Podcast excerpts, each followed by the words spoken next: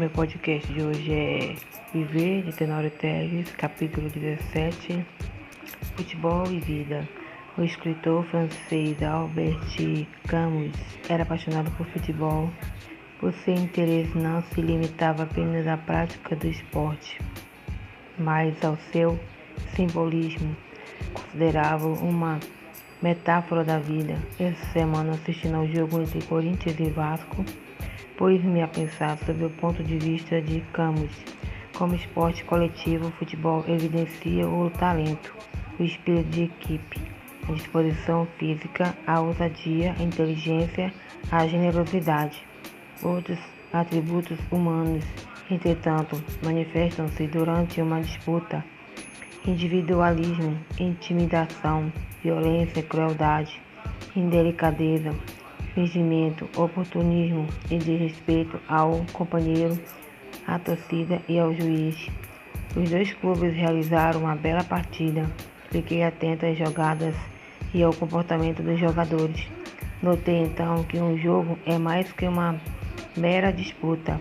Há sutilezas e uma riqueza simbólica expressiva da vida e dos traumas humanos Percebi que quando uma equipe joga de forma coletiva, com cooperação, entusiasmo evolui em campo, cresce em volume de jogo e chega com facilidade ao gol.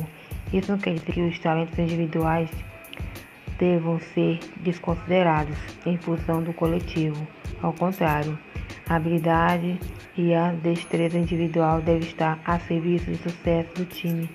Quando um clube consegue esse nível de entrosamento, a vida é certa. Uma equipe de jogadores indisciplinados, egoístas que não respeitam as regras e usam artifícios para chegar ao resultado almejado está condenada ao insucesso. Pode até conquistar algumas vitórias, mas a derrota é inevitável. Até porque os atletas que agem assim ameaçam o time a qualquer momento pode ser advertido ou expulso. É como é feito um jogador arrogante e dissimulado que acha que pode ganhar o jogo no ato, no grito. Súbito, algumas imagens me vieram à lembrança. As jogadas de Tostão, Carrincha, Falcão, Zico, Clodoaldo, Ribelino, Pepeta, Roberto, Dinamite, Disseu, Lopes, Sócrates e Pelé.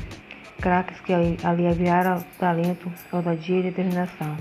Esses jogadores se tornaram eternos pelo espírito esportivo e paixão com que se dedicaram ao esporte. Inúmeros dotados de talento não tiveram equilíbrio e sabedoria para fazer a diferença e desapareceram. Na vida não é diferente. Quando o individualismo prevalece sobre o bem comum, a sociedade fica vulnerável. Boa parte dos problemas vividos pela civilização é decorrente da ambição e arrogância de uns poucos que se julgam donos do Estado e impõem seus interesses e vontades em detrimento do coletivo. Assim, age assim com pequenez, egoísmo movidos por poder e dinheiro, como se estivesse numa partida de futebol. Uso de dissimulação da chantagem e da violência para fazer triunfar seus propósitos pessoais. Não tem espírito de equipe, não tem considerado o grupo isso ilustra o, poder, o porquê que não temos conseguido construir um país solidário, sem tanta injustiça, sem crianças nas ruas, com trabalho e dignidade. O pior de tudo é que, diferente do futebol, dificilmente são expulsos por o poder para tutelar o legislativo e controlar o judiciário, e assim, contra todas as evidências, ficam impunes. No jogo, as torcidas fiscalizam o juiz pressionam e exigem que ele cumpra as regras. Às vezes até se revoltam contra um juiz negligente ou mal intencionado. O problema é que essas torcidas não agem com a mesma atenção e rigor em relação aos seus governantes. Futebol, ao que parece, tem mais relevância que o futuro de seus filhos, a saúde, a geração de emprego e o bem-estar social.